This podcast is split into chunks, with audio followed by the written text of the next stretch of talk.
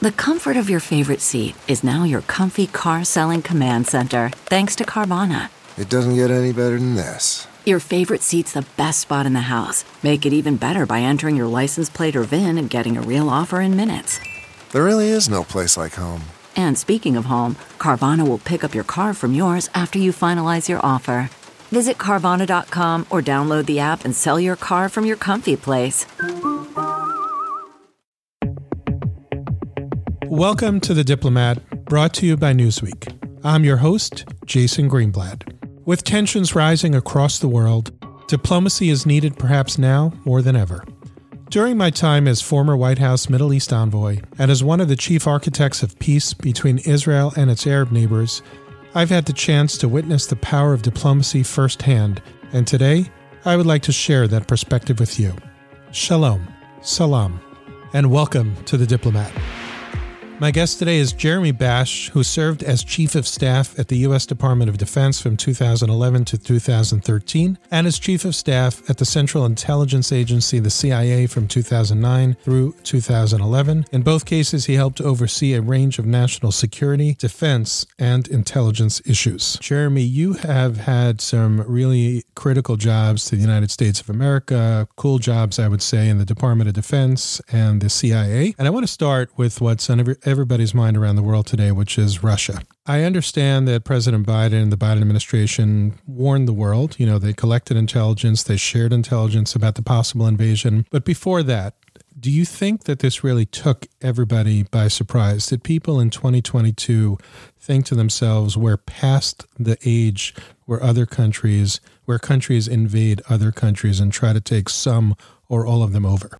First, Jason, it's great to be on on this podcast with you, and and I, I, want to pay tribute to your distinguished record of public service, and and and thanks for having me on. I think your question actually illuminates something that that is is very relevant to understand the current conflict, which is that for the most part of the last several years, the, the dominant national security issue uh, has been thinking about China's rise and about uh, and about what not a force on force conflict would look like in the traditional sense, but what asymmetric conflict looks like in the context of China. And I know maybe we can talk a little bit more about that. And I think the view uh, to your question was that yeah, the idea that that one country would invade and take over another country was sort of from a bygone era. We haven't seen anything like this since Saddam Hussein invaded Kuwait in August of 1990.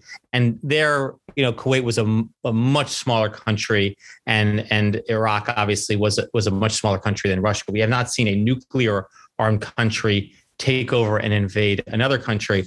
And doing so on the doorstep of NATO obviously presents enormous challenges for the West and the United States. So, so to some degree, um, this aggression by Putin was a little bit out of step with what we consider the norm in international relations. However, I would I want to hasten to add that most people who've been analyzing and studying Putin's modus vivendi for many years have noted that he has not just been dissuaded from conducting military operations in Georgia, in Syria, in Ukraine, in the East. And he believed that uh, as he got more isolated over COVID, he believed that this was his moment to act against Ukraine, which he believed was a sort of a rogue threat to him. And so I think many analysts who were analyzing this did in fact envisage a, uh, a military operation. But I would say, I would say, Jason, final point on this, which is even after we revealed all the intelligence and we knew that Russia had massed its forces on the border, most smart analysts I was talking to only put it at 25% that Putin would try to go all the way to Kiev and they thought that the weight of evidence showed that he would stage some more limited military invasion and and try to uh, gain concessions after backing off from that.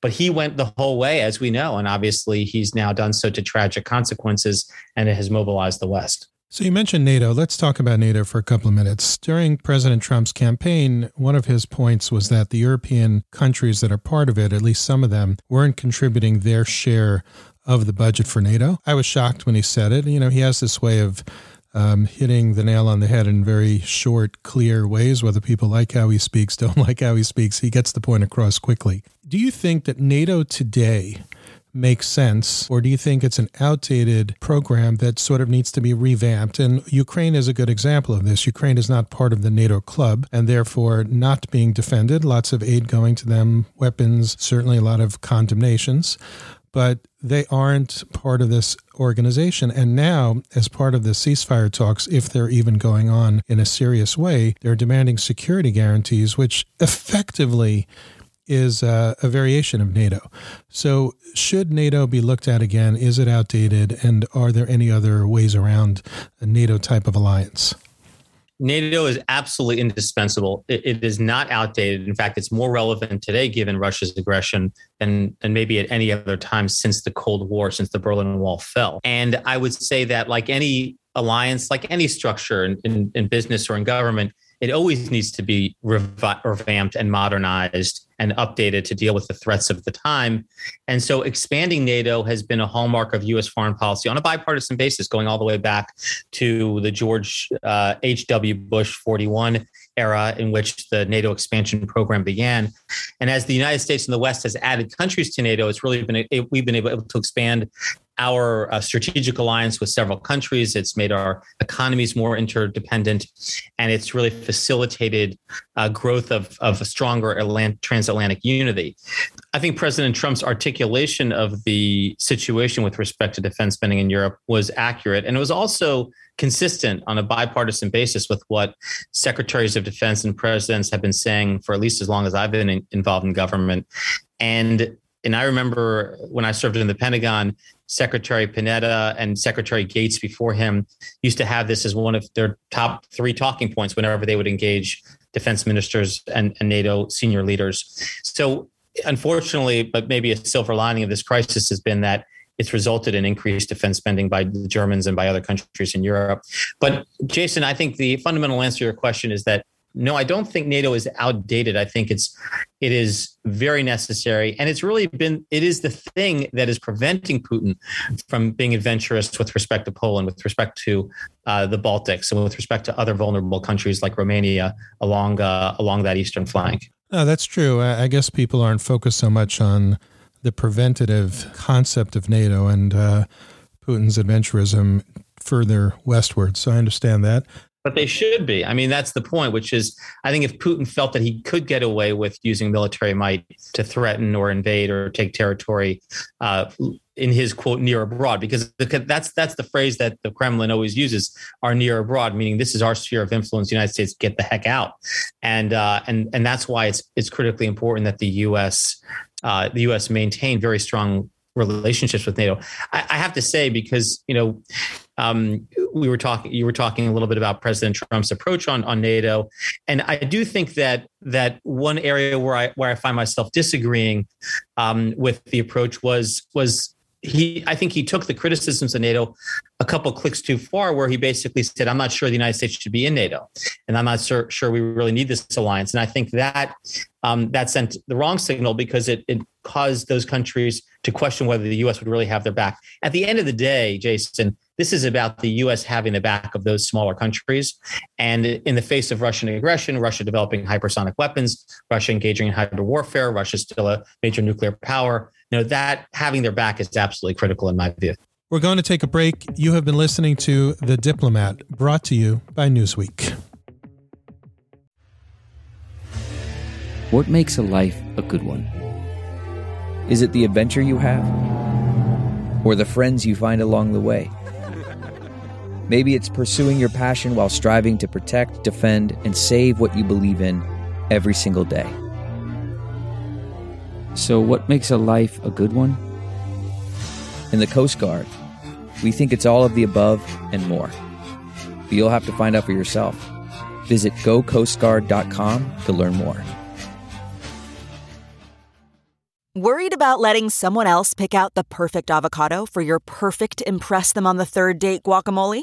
Well, good thing Instacart shoppers are as picky as you are. They find ripe avocados like it's their guac on the line. They are milk expiration date detectives. They bag eggs like the 12 precious pieces of cargo they are. So let Instacart shoppers overthink your groceries so that you can overthink what you'll wear on that third date. Download the Instacart app today to get free delivery on your first three orders while supplies last. Minimum $10 per order. Additional terms apply. Welcome back to The Diplomat, brought to you by Newsweek. I'm here with Jeremy Bash today talking about Ukraine, Russia, North Korea, Iran, the Middle East, and more. So I'm glad you used the phrase having their back. Uh, as somebody who spent three years working in and studying the Middle East, I don't think the current administration seems to have the back of the Middle East, uh, certainly our friends and allies. And of course, there's no NATO uh, architecture there. Do you feel that the Biden administration should be doing more to protect our friends and allies in the Middle East, standing by them beyond mere condemnations? And if so, what would your advice be to the Biden administration about that?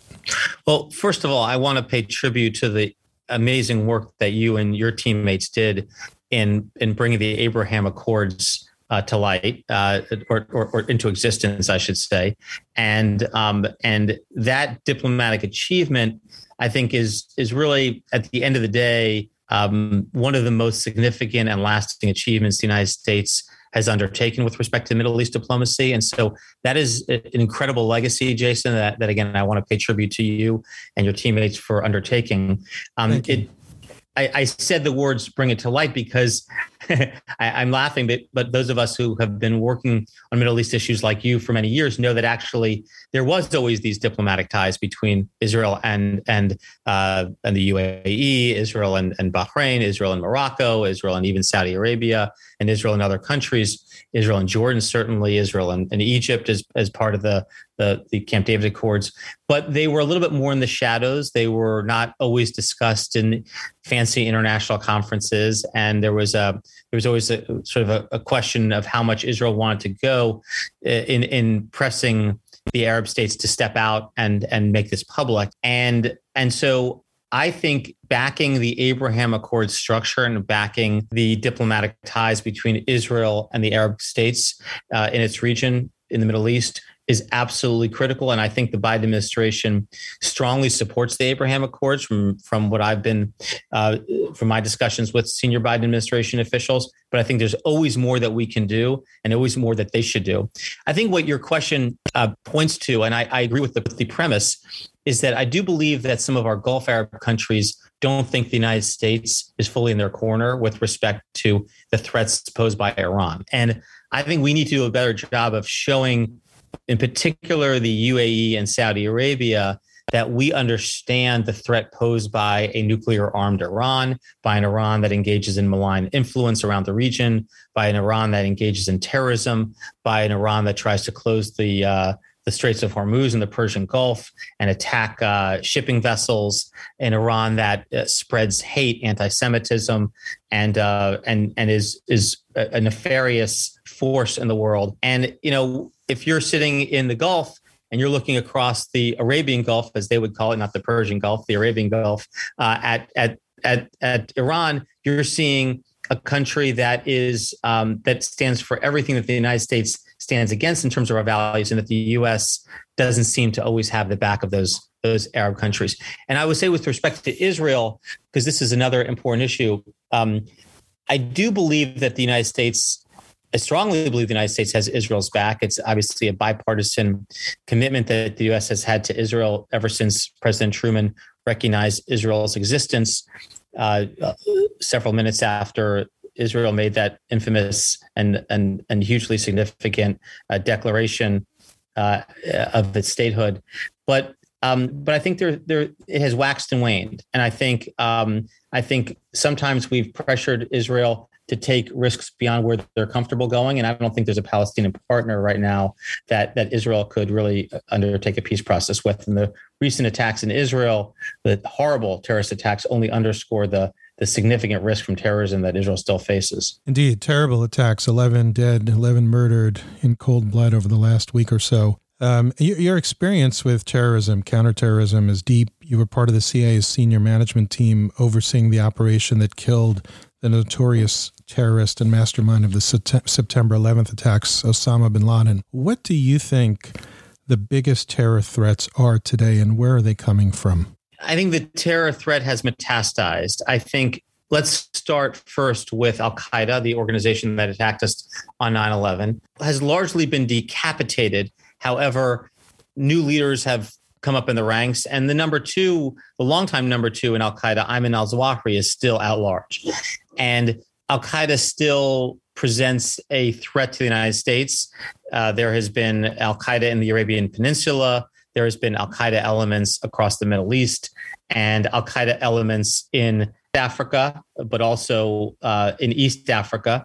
And I would say that the threat of ISIS and ISIS elements, primarily in Syria, along the Syria Iraq axis, still presents a threat to U.S. forces, to U.S. allies, to Israel, and to uh, and to the United States homeland. And, and, and, so I think the terror threat remains one that we need to stay very focused on. We need to collect intelligence. We need to run sources. We need to analyze that intelligence. We need to devote resources to kinetic operations against terrorism. I think that the takedown of, of Abu Bakr, uh, that al Baghdadi, that occurred during the Trump administration was a major achievement in against ISIS. And I think likewise, the takedown of the leader of ISIS, the emir of ISIS in Syria by the Biden administration recently with a special operations uh, ar- army led activity in Syria. Uh, similarly, was a major blow to ISIS. And I think we got to keep at it. Just we have to keep the pressure on. And in my experience, there's nothing more effective than just taking terrorists off the battlefield. Period. Full stop. So let's then talk about North Korea. I have CNN on in the background as I work all day. And the vast majority of coverage is Ukraine, which makes a lot of sense. You know, they covered Will Smith and the Oscars, they covered the terrorist attacks in Israel, which they should have. You know, lots of topics. And they did, of course, that day cover this North Korea missile test and then it just disappeared. How much of a threat is that missile test to our friends and allies there and even to the United States? Because the little reporting that was done was suggesting that those missiles could actually reach the continental United States, and yet nobody's talking about it anymore. Thank you for raising it. It's it's enormously significant. So this missile test that was conducted was an ICBM test, intercontinental ballistic missile test and the the height of the, the the, trajectory was about you know I, w- I would say it was about 2300 miles up into the atmosphere. And if you think about it i mean that is that's much higher than you know the international space station which is like 200 miles up. So you know just think about something that went 10 times higher than the international space station.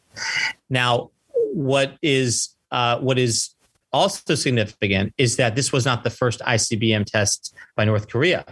Um, in 2017, I, North Korea flight tested two ICBMs, one right after the other, if you'll recall.